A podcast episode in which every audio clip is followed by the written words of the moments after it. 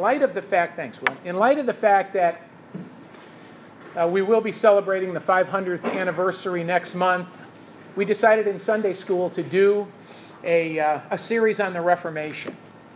And this is something that never uh, becomes, um, it's always applicable. We always need to understand the roots and the foundations of our faith.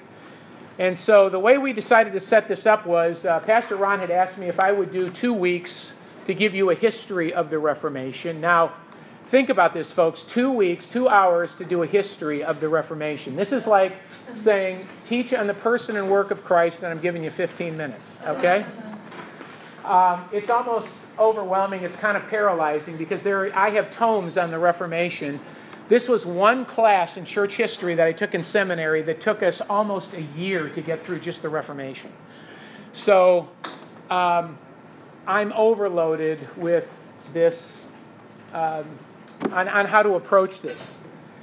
And what makes this difficult, of course, is that when we talk about the history of the Protestant Reformation, we're not just talking about one event. This isn't like nine eleven. What we're talking about is an event that culminated hundreds of years before Martin Luther was even on the scene. We're talking about an event that, that affected all of Western Europe and most of the known world. We're talking about an event where you have pre-reformers, reformers, post-reformers who were incredibly important in this movement that we call the Reformation. And so this is not something that you can just tie together in a neat little bundle and, uh, and kind of go through it as though Uh, it, it's, it's just this concise historical event. And as I thought about that, I thought, when we talk about history, why do we study history? You know, a lot of people think, well, history is nice because, you know, history gives us a lot of facts. It kind of gives us a chronological timetable of when things happen. It kind of gives us a sense of major events and everything that goes on. And those things are true, but I want to suggest to you that those are very much secondary issues when it comes to why we need to study history, and especially as we apply this to why we would study the history of the Reformation. And the reason for that is because, is because movements and history has consequences. All right? It isn't just about knowing facts and knowing dates. It's about what goes on in the hearts of men, how history affects where we are today, who we are today, why we believe what we believe today. So history is incredibly important for us to understand.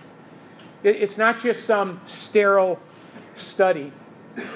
It helps us to move through the minds and hearts of men that God has touched throughout the ages to see where the Lord has brought us to this very hour. And I want to suggest to you that the effects of the Reformation are still being felt very, very heavily today.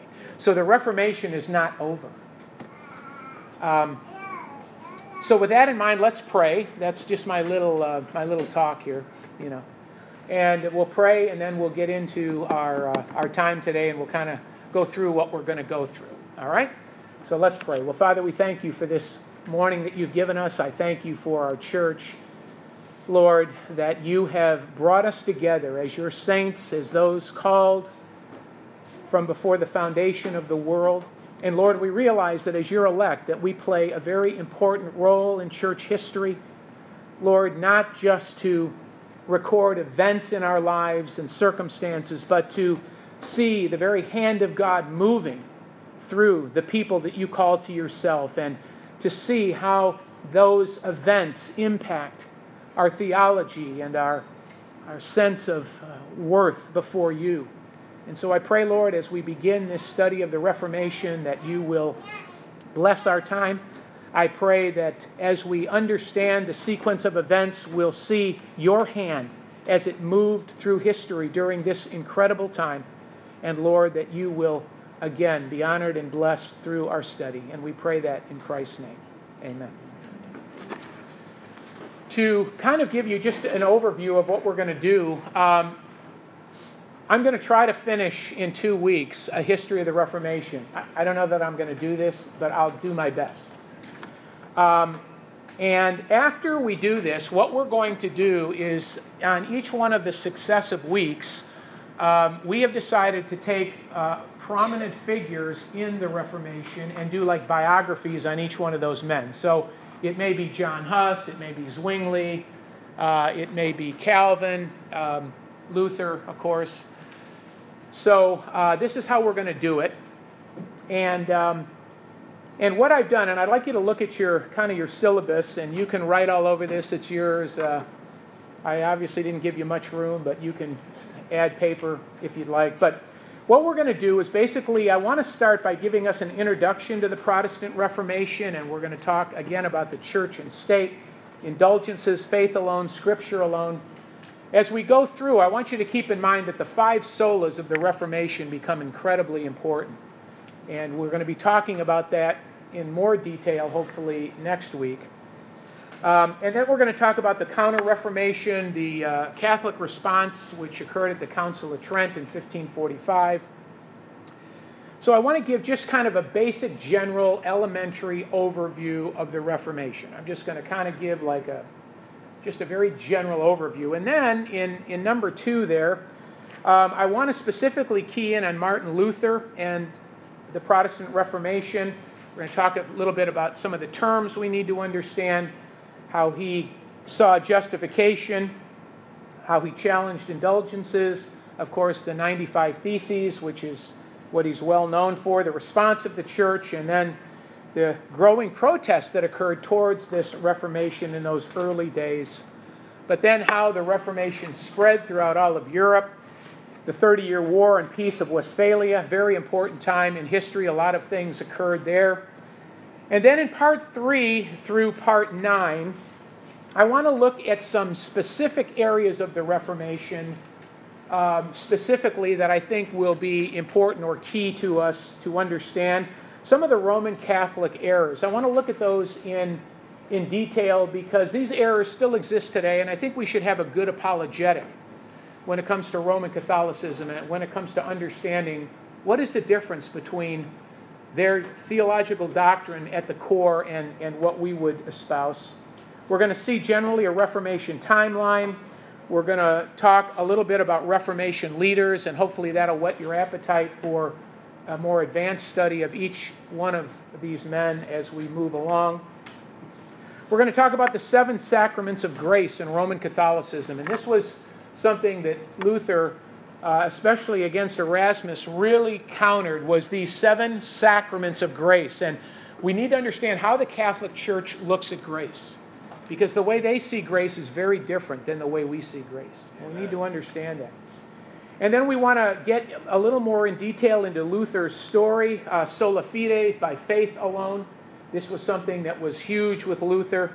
The Council of Trent and the Mass that was instituted there, and we're going to talk there about solus Christus, uh, faith in Christ alone, solus meaning alone. And then lastly, we're going to look at the Reformation and soli Deo Gloria. So we're going to look at some of these aspects of the five solas because they tie so heavily into the Reformation. They are so important for that particular time. So, uh, that is kind of how we're going to do this, and um, I'm a little early on my outline, but if you look on the second page, you'll notice that we have some definitions. I made a page for you that explained definitions, and these would be uh, important for you to get familiar with because they are things that you'll hear often in any kind of lecture on the Reformation. Especially, I want you to notice penance there, acts of contrition or punishments that one endures or performs to show regret. The idea of purgatory, which is a Catholic um, um, imagination, really. Um, indulgences. Uh, this was really what sparked the Reformation in Luther's mind. It was his, his uh, um, uh, fight against this idea of indulgences that was a main issue. Uh, his ninety-five Theses.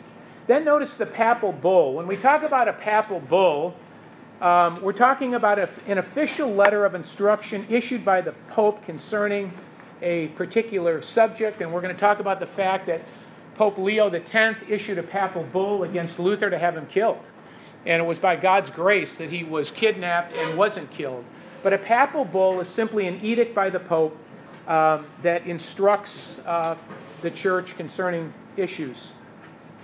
And then notice down where we talk about a diet, Uh, we're not talking about like an eating diet, okay?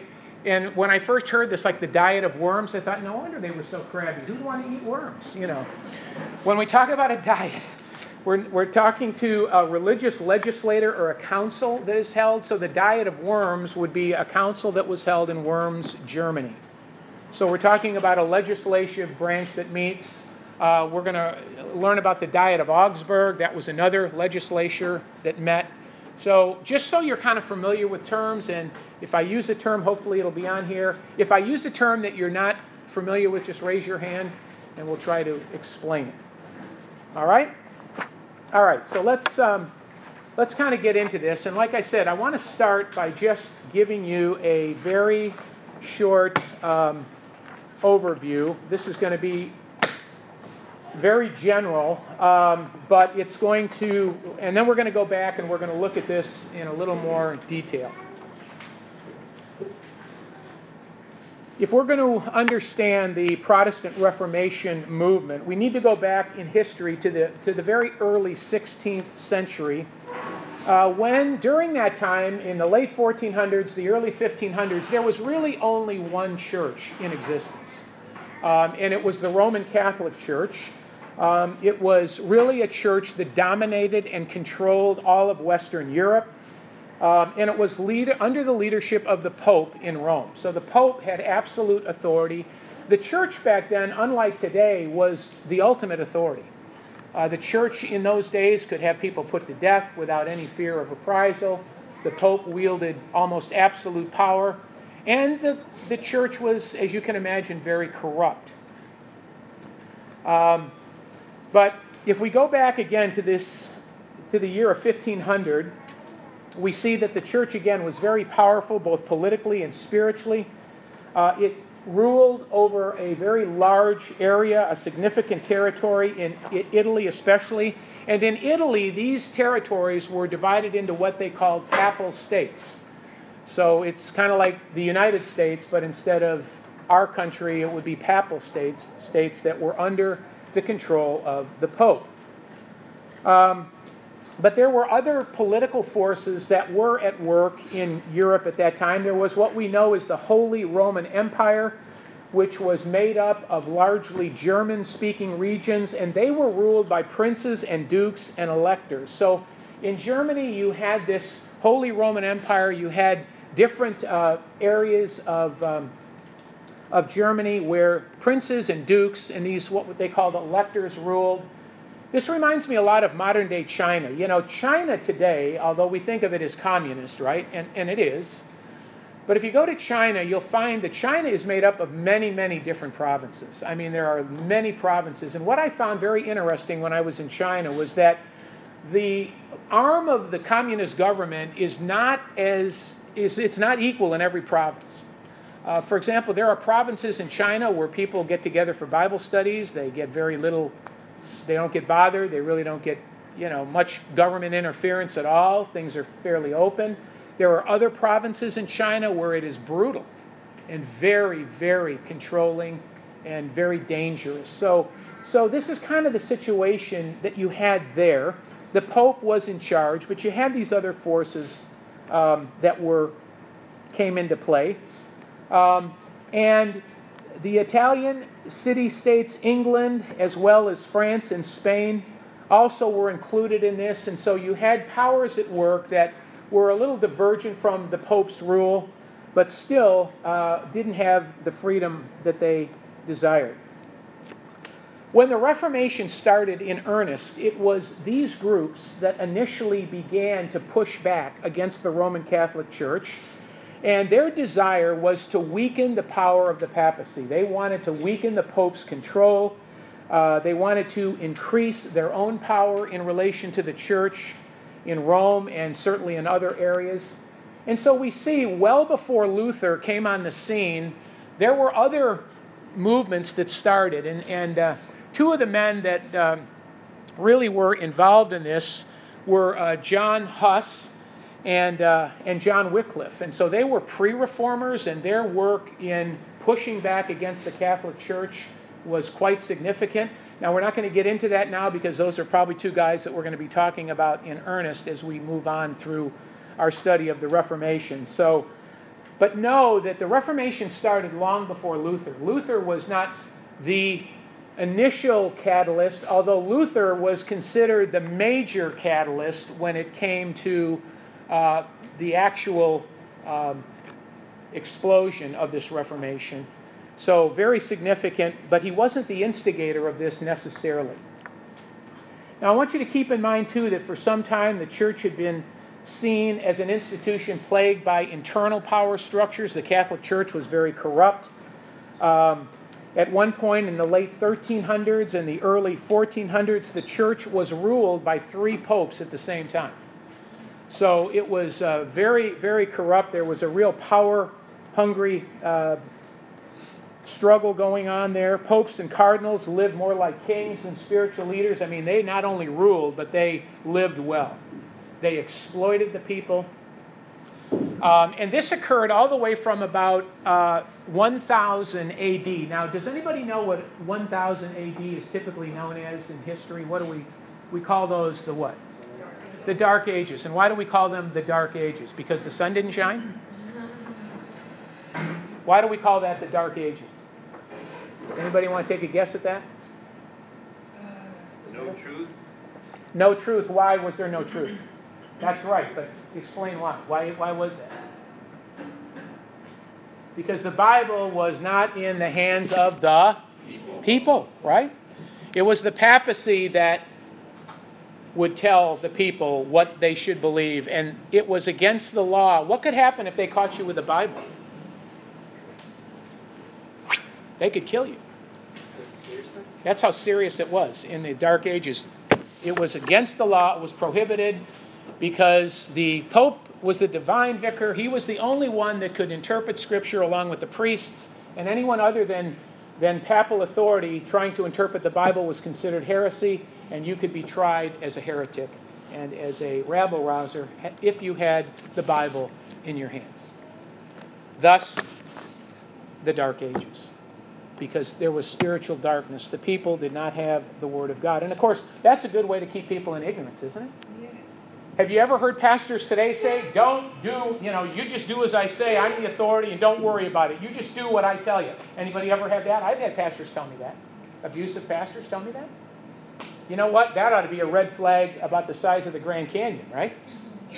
Um, we should be driving this book into the hands of our people, not keeping it from them. So very important for us to understand.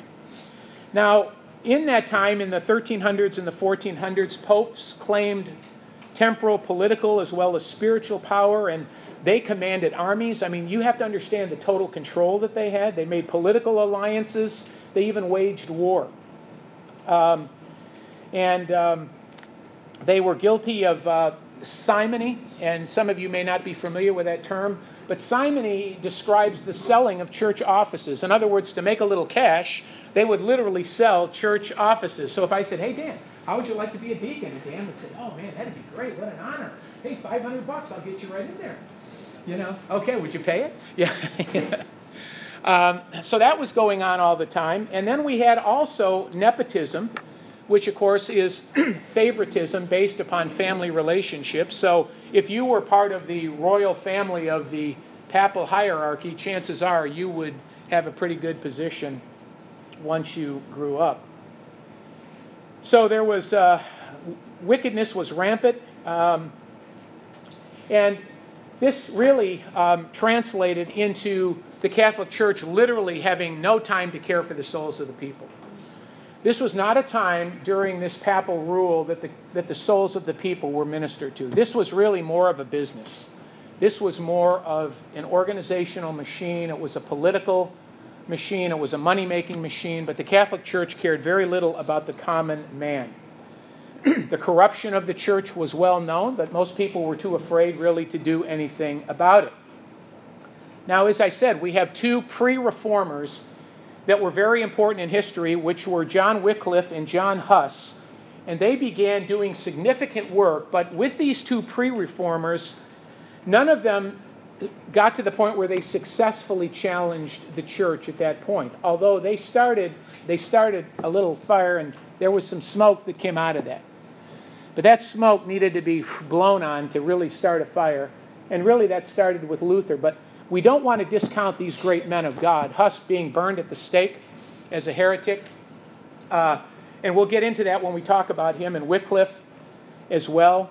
And they challenged the church, but it really wasn't until Martin Luther came on the scene in the early fifteen hundreds that the Reformation really began to gain momentum. Okay, any questions so far? How do you spell Huss? How do you spell Huss? H U S. I love a name like that. Real simple. Three letters. Huss. H U S. I don't think it's two S's, is it? No, it's one S. I think it's one S. And if you really want to know, it would be Johann Huss, but I call him John. You know. So. You know. Michael, Mike, Mikey, you know. So Martin Luther, let's just talk a minute about him. Now, if we have time today, we're going to get into Martin Luther a little more uh, in detail. But he was a German monk. He was a professor of theology at the University of Wittenberg. And it was really Luther that sparked the Reformation in fifteen seventeen, and you'll remember that, at least according to tradition, he posted his ninety-five theses on the door of the Castle Church at Wittenberg. Now, I don't want to break anybody's bubble, but historically, we don't really know if he put them on the door. Um, there are many who said that he just sent a letter to the papacy. And the interesting thing about Luther, and we'll talk more about this, is when he... Do you, does anybody know why he posted these ninety-five theses on the door or sent the letter? He was reading the book of Romans. He was reading the book of Romans, and he was protesting the church. But what was, what was Luther's motivation for doing that? Does anybody know? He wanted to start a debate. Exactly. He wanted to start a debate.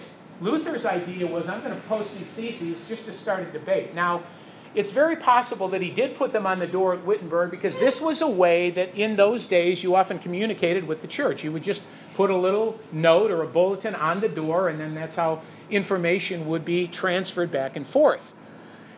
So when Luther wrote these ninety-five theses, his goal was to start a debate with the Catholic Church. He wanted to just get into a debate with them.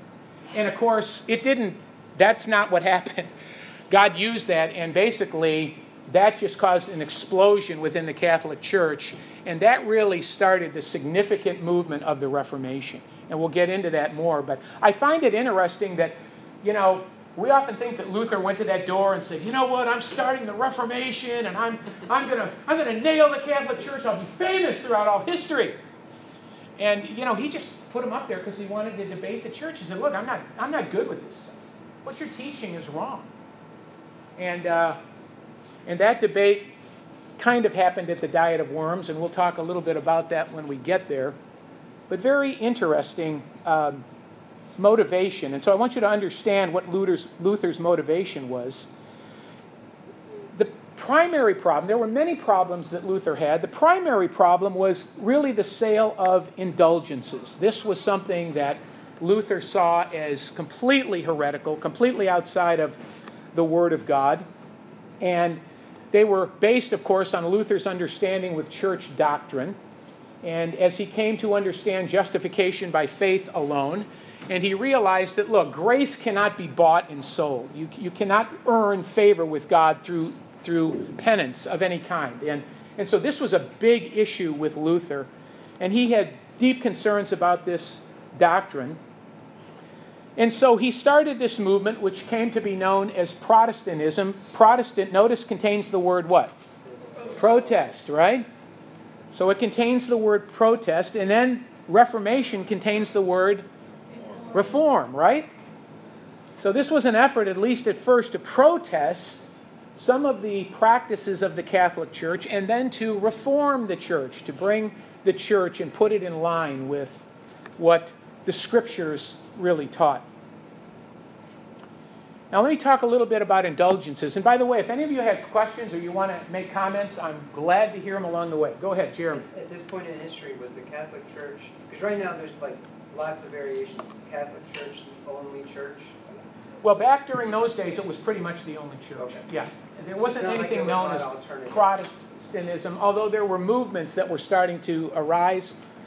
But at that time, in the, from the thirteen hundreds to the early fifteen hundreds, it was more scattered. It was, there was no consistent um, movement against or apart from the Catholic Church, although the people were very much um, resentful of the Catholic Church because of their uh, exploitation and lack of care. But let's, good question. Let's talk about indulgences for a minute. And again, this is going to be important for us to understand because I think it's going to give you a greater sense and feeling for what these men accomplished. When we get to actual, uh, to the study of these great men who were so key in the Reformation, this is going to give you a better picture, I think, of just what they accomplished. But the sale of indulgences was a practice where the church acknowledged a donation or other charitable work with a piece of paper, and this pe- piece of paper would be called an indulgence. And this indulgence, according to Catholicism, certified that your soul would enter heaven more quickly by reducing your time in purgatory. Now, what is purgatory? What did we say purgatory was? It's in your little chart there, but what, what is purgatory? What is the Catholic belief about purgatory? Anybody want to answer that? Norm. As a former Roman Catholic, okay. I can speak on that. It's uh, it's not hell, but it's an intermediate state where you're, at, you're you can atone for your sins, okay, with the possibility of entering heaven. Yeah, exactly. It's kind of a way station.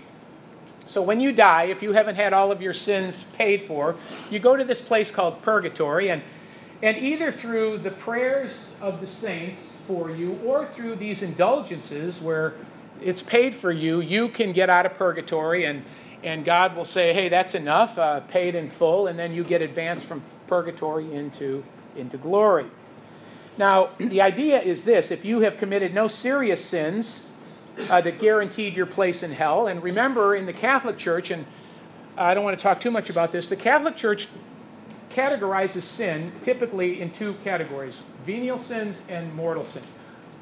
What's the difference?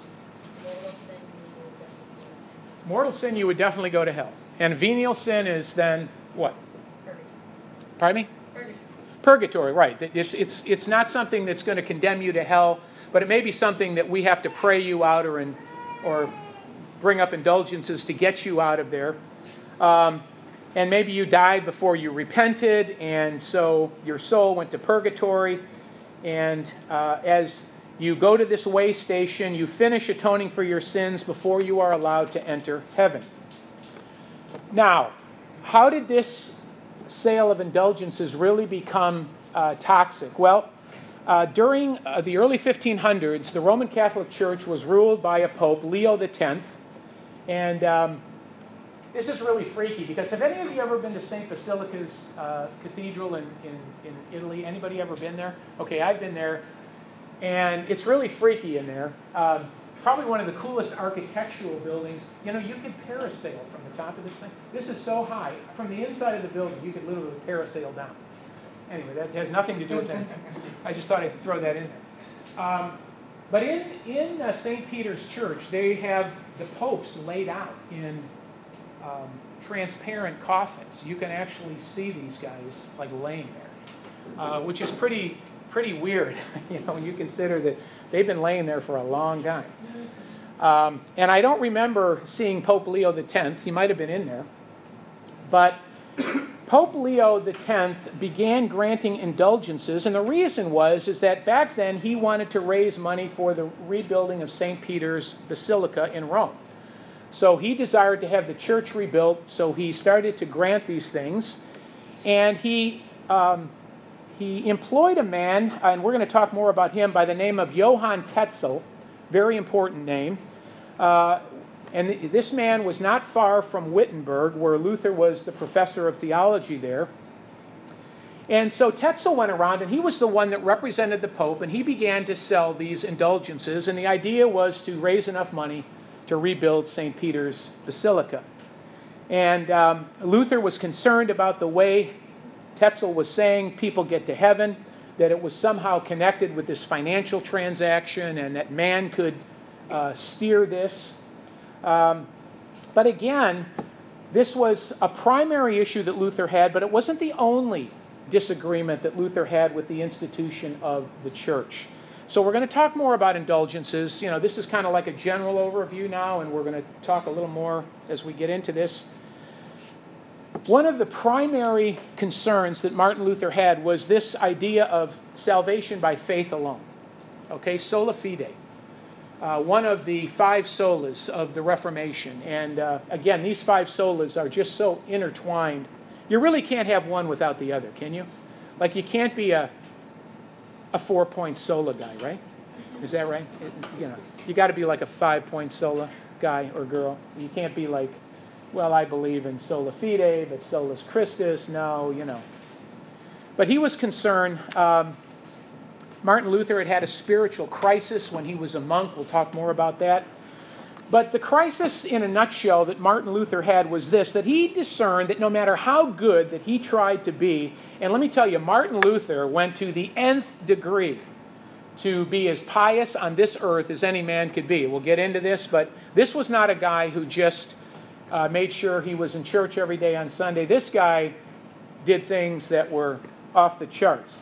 But he discerned that no matter how good he had tried to be, no matter how hard that he tried to stay away from sin, he still found himself having sinful thoughts, and he still found himself doing sinful deeds. And this haunted Luther. This was something he was obsessed about, and he said, you know, no matter how hard I try, I, I, can't, I can't seem to get it where I'm, I'm right before God. He was fearful that no matter how many good works he did, no matter what he did to try to think right, he could never do enough to earn his place in heaven. Now, why is that important? Because you have to remember that according to the Catholic Church, doing good works, for example, and we're going to see this, even commissioning works of art for the church helped to gain you a spot in heaven. So good works, remember, were very much a part of the Catholic Church. Justification in the Catholic Church came by faith and by works, right? And that was very much taught, and still is today, by the way. So this was a profound recognition of the inescapable sinfulness of the human condition. And Luther came to the point where he said, look, I, I come to this conclusion, and I can't come to any other conclusion, that, that, that we are in a sinful state, and we are unable to escape this in any way on our own. That was a profound moment in Luther's life. That was a God thing. Amen? And after all, no matter how kind or good we try to be, we find ourselves having thoughts which are unkind, sometimes worse. And so Luther found a way out of this problem when he read in the book of Romans, as our dear brother just mentioned. And one of his key verses that sparked the Reformation, Romans one seventeen. Can somebody read that? This stuck in Luther's mind. Romans one seventeen. What does it say? The just shall live by faith. And I have no doubt that Luther meditated upon this verse for thousands of hours. The just shall live by faith. And Luther understood this to mean that those who go to heaven, the just, will get there by what? Faith alone. Not by doing good works. In other words, God's grace is something freely given to human beings. It's not something that we can earn. And yet for the Catholic Church, on the other hand, human beings, through good works, had some agency in their salvation. So you see that not only did Martin Luther really correctly understand the doctrine of justification, but he also understood that man had no part to play in his salvation. So this was a defining moment in Martin Luther's life. Now again, when we get into Martin Luther, we're going to talk about this a little more, but I just kind of want to give you an overview so you have a general idea of what's going on here. Luther was also concerned about sola scripturis, uh, scripture alone. Um, and Luther and the other reformers turned to the Bible as the only reliable source of instruction. This is another incredible insight that Luther brought. Um, the teachings of the church um, were very much uh, had addendums that they considered um, inspired. What were some of the things that the Roman Catholic Church might have added to the Scripture? Anybody want to? What's the most obvious? The what? The what? I'm sorry? Okay, any kind of, uh, yeah, any kind of papal bull. Anything that, that, that the Pope wrote was considered inspired because he was considered to be in direct line of the apostles. So that would be true. What else? What do they add to their Bible? The Apocrypha, right? There are many writings in Roman Catholicism that are addendums to the Word of God. And so Luther began to turn to the Bible as the only reliable source, which absolutely opposed the teachings of the church at that time. And one of the most significant advancements in technology was not a cell phone back then, by the way. Just think if Luther had had a cell phone. Just think how fast the Reformation would have gotten started with a cell phone. Hey, Cal, how you doing? You know, no. um, it was, it was the invention of the printing press in the middle fifteenth century. The printing press was invented by Gutenberg in Mainz, Germany. And this had a profound impact on the way that the Reformation was spread because they were able to translate the Bible into the vernacular, which is literally another way to say the common languages of people. And the Bible, because of the printing press at this time, was translated into French, Italian, German, and English. So you see that the invention of the printing press was an incredible resource that God used mightily to, to really in, to uh, spark the Reformation. Um, and so it became possible for those who could learn to read directly from the Bible without, without having to rely on a priest. Can you imagine the impact of this? That people for centuries had no Bible, and all of a sudden the Bible is getting translated in all these languages, and they can read it for themselves. And we know the Word of God is like a lion. Once you let it go, go ahead, repeat that. It does its work, right? Let the lion loose, and it, there you go. And so people were reading the Word of God. The printing press, they were, they were printing this, and they were reading the Word of God. I know that from your email. I always read that, too. I read that before I read what you're telling me. I'm sorry. You know, like, I always go down and read that, and then, oh, yeah, Ron has a message here. I gotta read it.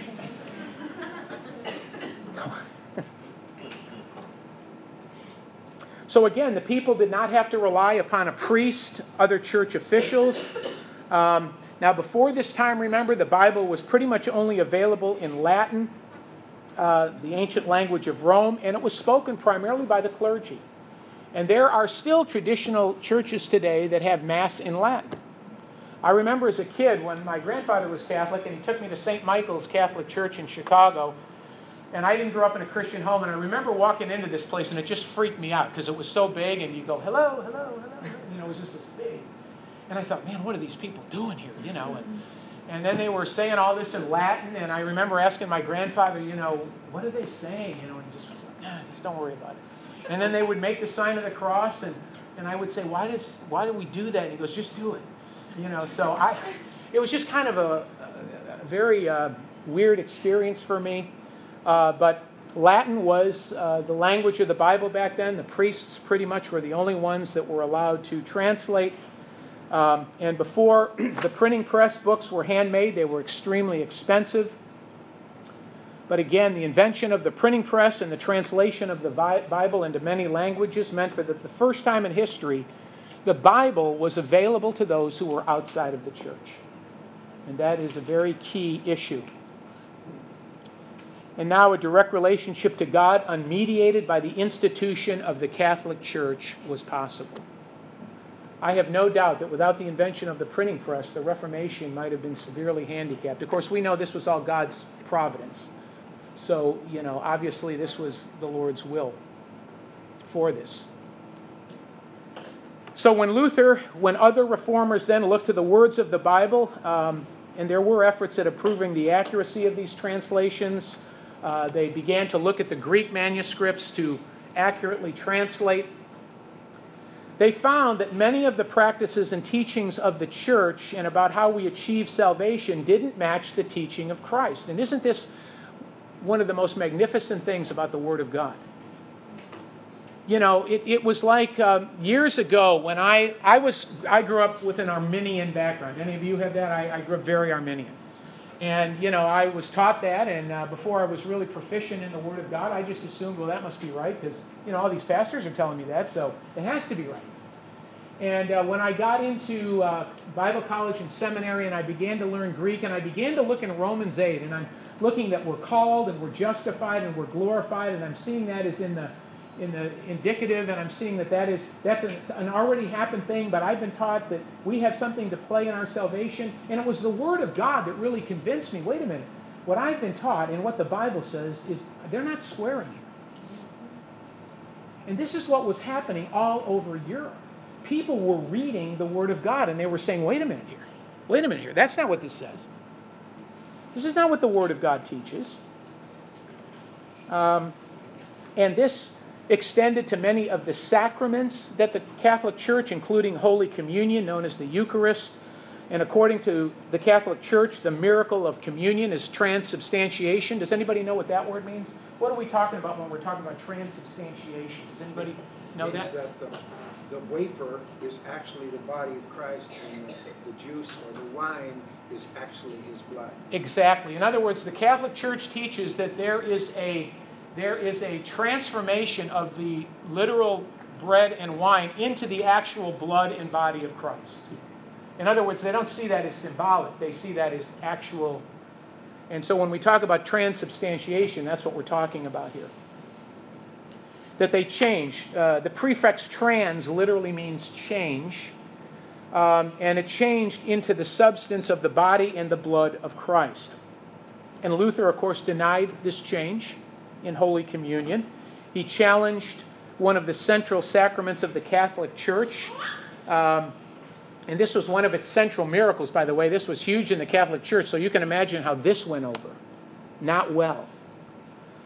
And, um, and thereby one of the ways that human beings can achieve grace with God or salvation. And he said, no, this is not a way.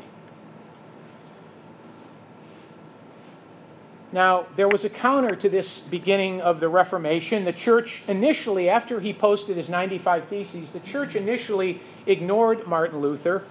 But Luther's ideas and variations of them, including Calvinism, quickly spread throughout all Europe. This was something that, again, once Luther posted these theses, the Reformation spread like wildfire throughout Europe.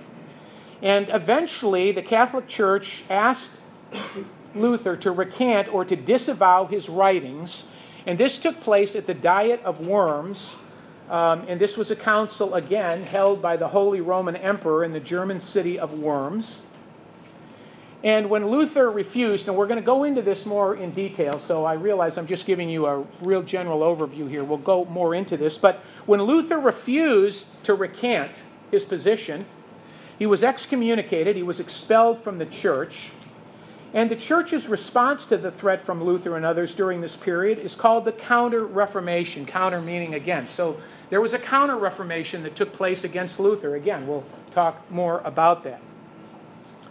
But it didn't stop there. Remember that Luther posted these theses in what year? Anybody remember?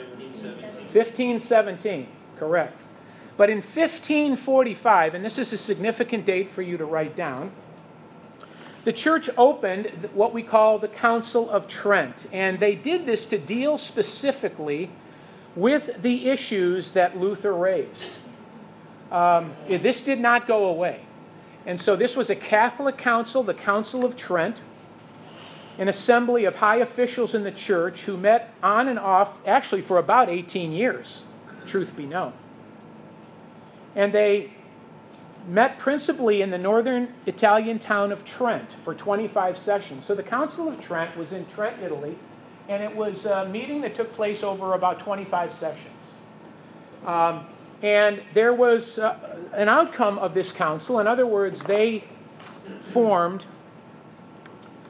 five reaffirmations of the Catholic Church uh, as a result of this council. And again, this was to counter Uh, what they supposed to be the heretical teachings of Luther. And let me give you what these five results of the Council of Trent are. These are the main doctrinal distinctives that came out of the Council of Trent. First of all, the council denied the Lutheran idea of justification by faith. They vehemently denied that. They affirmed, in other words, that the doctrine of merit, which allows human beings to redeem themselves through good works and not through the sacraments, and, or excuse me, and through the sacraments. So they very much denied justification by faith. They did affirm the doctrine of merit and that man is redeemed not only through good works, but through the sacraments. Secondly, they affirmed the existence of purgatory and the usefulness of prayer and indulgences in shortening a person's stay in purgatory. So they reaffirmed the doctrine of purgatory, that this was very much something they would not back up on. Number three, they reaffirmed the belief in transubstantiation and the importance of all the seven sacraments. Now we're going to get into all the seven sacraments. I'm going to tell you, hopefully next week, what those seven sacraments are. But they affirmed those, and they affirmed this change of the elements into the actual body and blood of Christ. Number four, they reaffirmed the authority of Scripture and the teachings and traditions of the church. So they, th- this is the irony here, they, they affirm the authority of Scripture, but they also affirm with equal status the writings and the teachings of the church. And they did not see those to be secondary. And when we get into the seven sacraments that the Catholic Church holds to, we'll talk a little more about that. And then number five, they reaffirm the necessity and correctness of religious art. Now, don't minimize this. Don't minimize this. Write this down. They reaffirmed, you think, well, what does that have to do with anything? I'm glad you asked that question. I'm about to tell you. The Council of Trent reaffirmed the importance of religious art. Now, why is this important for us to consider today? Why was it important for Luther to consider and other reformers? Because by doing this, what the Catholic Church was reaffirming was the usefulness of images within the church. How many of you have ever gone into to a Catholic church? And what do you see there? Idols. Idols, man. You see statues of everybody. I think I should have a statue. Pastor Ron and I in front, don't you? Like, no. Just kidding. I'm just kidding. Just kidding. Don't don't go out of here and say, man, he is really no. But you go into a Catholic church. When I walked into Saint Peter's, I have never seen such ornate,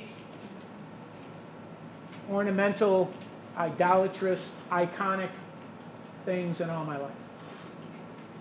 I mean, I've got to believe that the worth of all of these things in there has to be close to, you know, five hundred million dollars at least. I mean, you see statues everywhere. You see icons everywhere. Art is huge in the Catholic Church. You'll see it, you know, what did Michelangelo paint on the Sistine Chapel, right? He painted, there's all kinds of images, there's all kinds of graphic writing on that.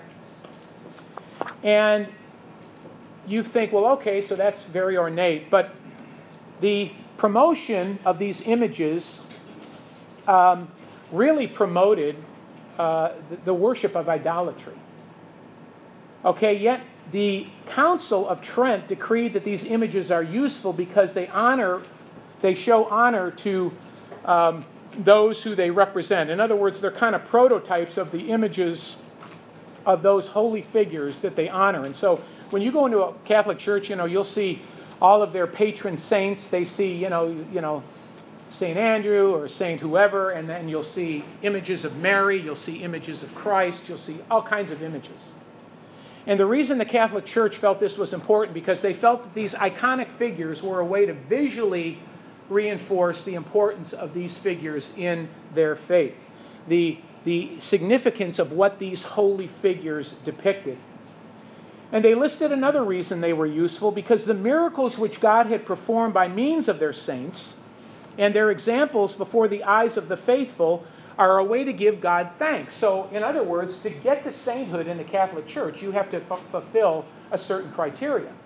So in their mind, if you fulfilled that and you became a saint, they don't see... Who are really the saints? Who are the saints? Believers, believers right? All believers are saints. That's not what the Catholic Church believes. The Catholic Church believes that saints are kind of semi-deified men and women who have done major miracles and major things within the church that bring them special glory and worthiness to be uh, worshipped or prayed to. You know, they pray to their patron saints. And so the Catholic Church felt that, you know, the more of this artwork that we can get, the more of these images that we can promote before the people, the better understanding they're going to have of the significance of these people. And that's why when you walk into a Catholic church, you see so many icons, you see so many figurines and everything around. That's one of the things I love about walking into MacArthur's church. There's a pulpit and there's John MacArthur, you know, that, that's it. Um, We don't believe in those kinds of things.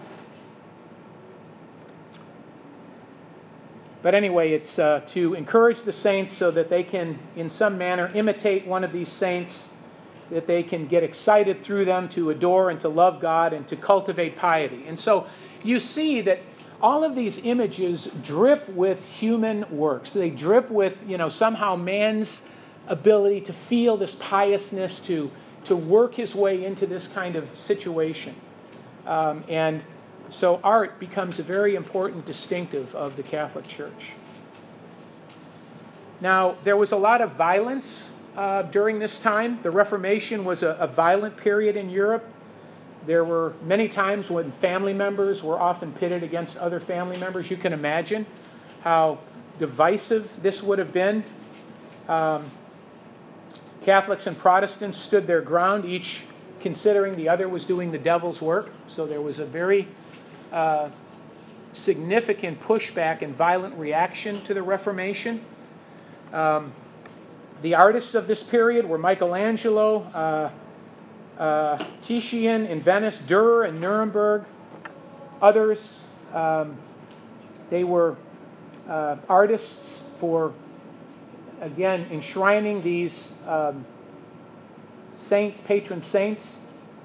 Um, but now this art, through the Reformation, started to be scrutinized in a new way. And the Catholic Church was looking to see if art communicated the stories of the Bible effectively and clearly. In other words, this is another thing that happened when the Bible got back into the hands of the people. Are these saints that we've worshipped, does this square with what the Scriptures teach? And so this was another very important issue. So this idea of art is a lot more significant than what we often give it credit for. Um, the Protestants really, for the most part, lost the patronage of the church in their religious images. They came to see that this was heresy, that the worship of these people was idolatry, and so pretty much removed all of these figurines from the church. Uh, they were destroyed in many riots. And so we see that um, this continued, um, but the Reformation at this point could not be stopped. It continued to uh, grow and to spread throughout Western Europe, and uh, it began to change forever the way that man saw the Bible and saw his relationship to the Lord God and to our Savior Jesus Christ. You know, I would say that next to the apostolic era, the incarnation of Christ and Pentecost, this is probably the most critical and important time in church history that there ever was. Um, undoubtedly, the Reformation was a movement sparked by God where, again, His Word became preeminent. And we are still feeling the effects of the Reformation today. How might the Reformation be relevant to us today? You know, we celebrate five hundred years and we think, well, that was, you know. But how? Uh, what are some of the lingering effects? What are some of the things that, when you think of the Reformation and you think of the way the church is today, what are some of the things that come to mind? Having the Bible in English. Okay, having the Bible in English. Amen. You know, isn't it, it's a miracle that we can hold this book, isn't it? That we have this book in our hands and we can read it and learn it for ourselves. It's amazing. That wasn't the case for much of church history. What else? Anything else? Can I say one thing quickly? Yep. I don't want to get us in the weeds. But, no, get us in the weeds. Um, our son-in-law, Isaias, attends... That's where the bass are. No, go ahead. What? Attends uh, MacArthur Seminary. Okay. And John MacArthur gave him to take on different trips uh, a Bible by uh, Wycliffe and it's, you, I have a picture of the outer cover, fifteen fifty-one. And wow. I said, Isaias, isn't it, aren't you worried the pages are going to break? He said, no, it's printed on cloth. Yeah, wow, amazing, yeah. And I have a picture if anyone wants to see yeah. it. It's very cool. Yeah, yeah.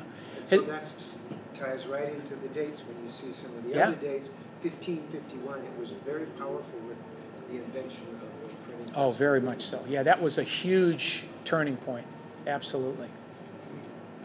Anybody else have any? Yes?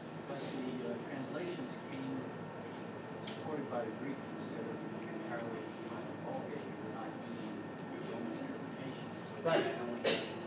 I'm sorry, I can't hear you, Lawrence. The, the scripture was given to us not only do we have it in English, but we have it as a translation from the Greek, or at least supported by the translation of the Greek instead of the interpretation that was done for the Vulgate. Right. Yeah. Not only do we read it, but we also read it from. Exactly. The Septuagint. Yeah, absolutely. Yeah. Yeah. So that that's significant. Uh, very. You know, there was a lot of work done in the early days on translation. Um, you know, which we'll get into. I mean, the translation of the Bible and how that was communicated throughout Europe, and again, how uh, the literal translation of the Scriptures spoke so um, adversely from what the Roman Catholic from what Roman Catholicism was teaching, and it was very blatant, you know. And it's amazing. Um, I, I forgot to say this too, and then I'll get to Jeremy. The Reformation. You know, we think of the Reformation, and we think primarily the catalyst for the Reformation began in Germany with Martin Luther, of course. But remember, the Reformation, there was a, a Swiss Reformation, there was an English Reformation. We see Reformation, we see the seeds of the Reformation starting in many places with Zwingli in, in Switzerland. And we're going to talk more about that as we get into these individual men. But what makes this so, so hard to grasp is because there were a lot of things going on that all kind of came together. You know, certainly the German Reformation was the catalyst that really pushed this thing forward, but there was, there was Reformation going on all through Europe. Um, and, and so translation work was being done. This wasn't just an isolated incident with Luther, uh, although he was certainly the most well-known, and rightly so, for really starting what we know as the Reformation. Yes? Um, I guess some of the effects of the Yes. Absolutely. And the, the solas, the five solas, is, mm-hmm. seems to be a very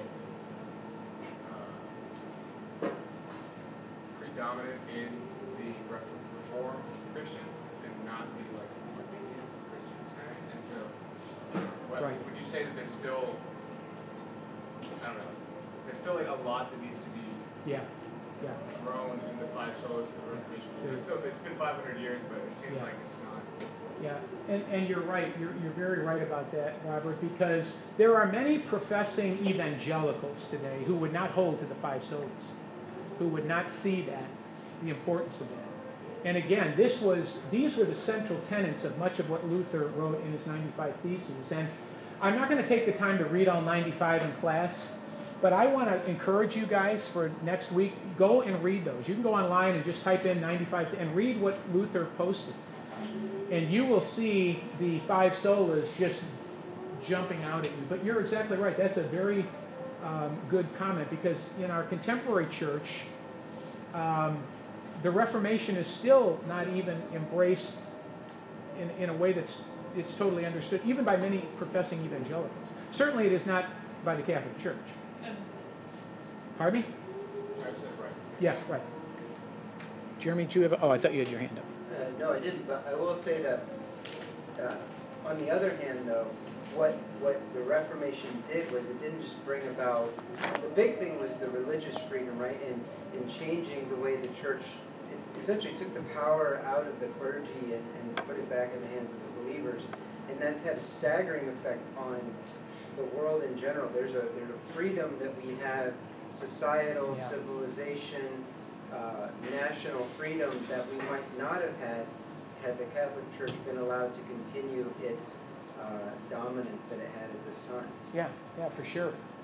Yeah, and you know, you see this, you don't see this even for those who may not espouse the Reformation, you don't see it so much in our country, but for those of you that go to South America, you go into areas of the world that are heavily Roman Catholic, and you really see the influence of Catholicism upon the people. And they're very steeped in traditionalism, and that can be very tough sometimes to, to reach, because there is a very um, entrenched kind of belief on um, tradition. And, um, you know, we see it in certain areas here. Certainly, you know, the Roman Catholic Church is, is significant in the United States. But you go to South America, some of these countries where Roman Catholicism is about ninety-five percent of what everybody believes, I think. Uh, but that's changing too, you know, and, and modern Reformation is coming to many of those churches uh, through great efforts of Reformed pastors who have been down teaching these pastors down there. So God is at work. God is at work. Yes. And I think uh, even affecting the Catholic Church a little bit uh, is the decentralization of the church itself. Yes. The, oh, yes. You've got local churches.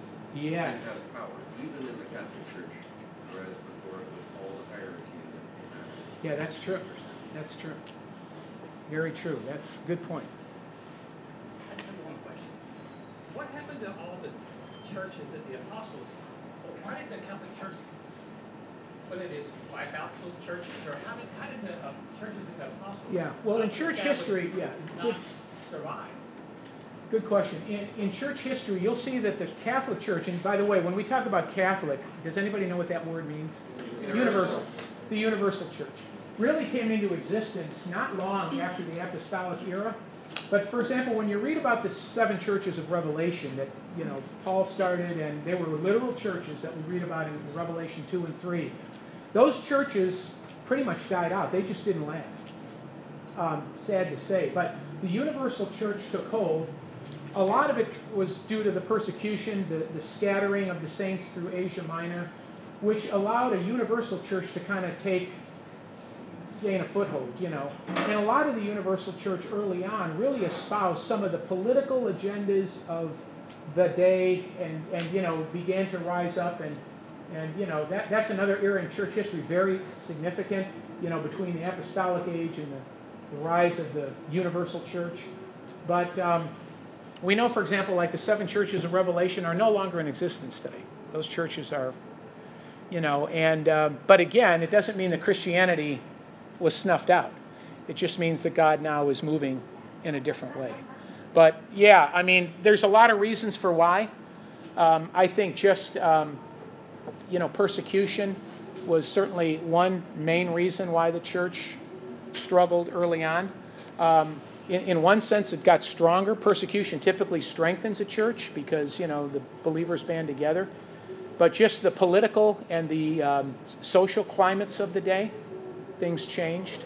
And it didn't take long for corruption to, to get into the church, did it? I mean, from the apostolic era, corruption entered real quick. Okay, well, I'm out of time by five minutes. I, I had about thirteen pages of notes that I didn't get to today. So, no. Uh, so next time we're going to talk more specifically about Martin Luther and the Protestant Reformation, and maybe get into some of these things. Um, I hope this is interesting. You know, I, I, I happen to love history, but I think it's important for us to understand, you know, how we got to where we are today. And uh, anyway, yes? Can I make one note? Yes. Just because of something I started with, especially in the past, is that um, like today, the Roman Catholic Church really... looking at the heresies and stuff aside, it boils down to the same fundamental issue of just the whole counsel of God's word being proclaimed in its fullness and without anything added to it. Amen. It's really the core uh, problem, and it's the same in the Christian church, the yeah. Christian church, the, where they don't give the full counsel Amen. Or add to it. Yep. And you know, I tend to have trouble with being angry at that sort of thing, being angry at people in that same situation, but you have to go at it with mercy and with gentleness and realize that it's just, um, yeah. you know, ignorance. They don't, yeah. they don't know the difference. They no. don't understand because it's never been taught. Never been taught. You have to That's, go to them with yeah. mercy and gentleness yeah. and explain it to them. Yeah. And, you know, the Catholic Church very much today still relies upon their priests to tell them everything they need to know. Even though they can open a Bible, they can go to any bookstore and buy a Bible and read a Bible, typically they don't. You know, they, they, they are entrenched in the tradition of it, and they just don't know. But that's true with many evangelicals too, isn't it? That they don't know because they don't read. And they're, they're in a terrible situation of them. They're false justification. Amen. False peace. Yeah. Yeah. Very right. Well, let's pray, shall we? Well, Father, thank you for your work in history. Lord, we realize that you have decreed your church to last through the ages, Lord, and have declared to us in your word that the very gates of hell will not prevail against it. And Lord, we know that hell and its fury has tried over the ages to destroy that which you have built up. And Lord, uh, we thank you for the many great men and women who stood as stalwarts in the faith, who defended truth, who passed along to us through their conviction and through their blood the truth of your word. And Lord, we thank you that you have preserved your word, that you have given it to us, that you have revealed it through the Spirit of God. And Lord, we pray that we will always be those who will be willing to proclaim truth, no matter what the cost, and that we will continue to rely upon your holy word as the final authority for faith and life, realizing, Lord, that there is no other sacred writing, there is no other inspired writing other than your blessed word.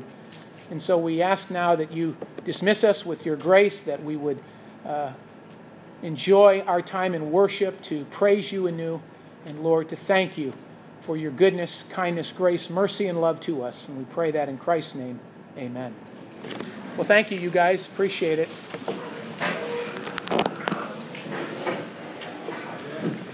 Um, I don't know if this is... Oh.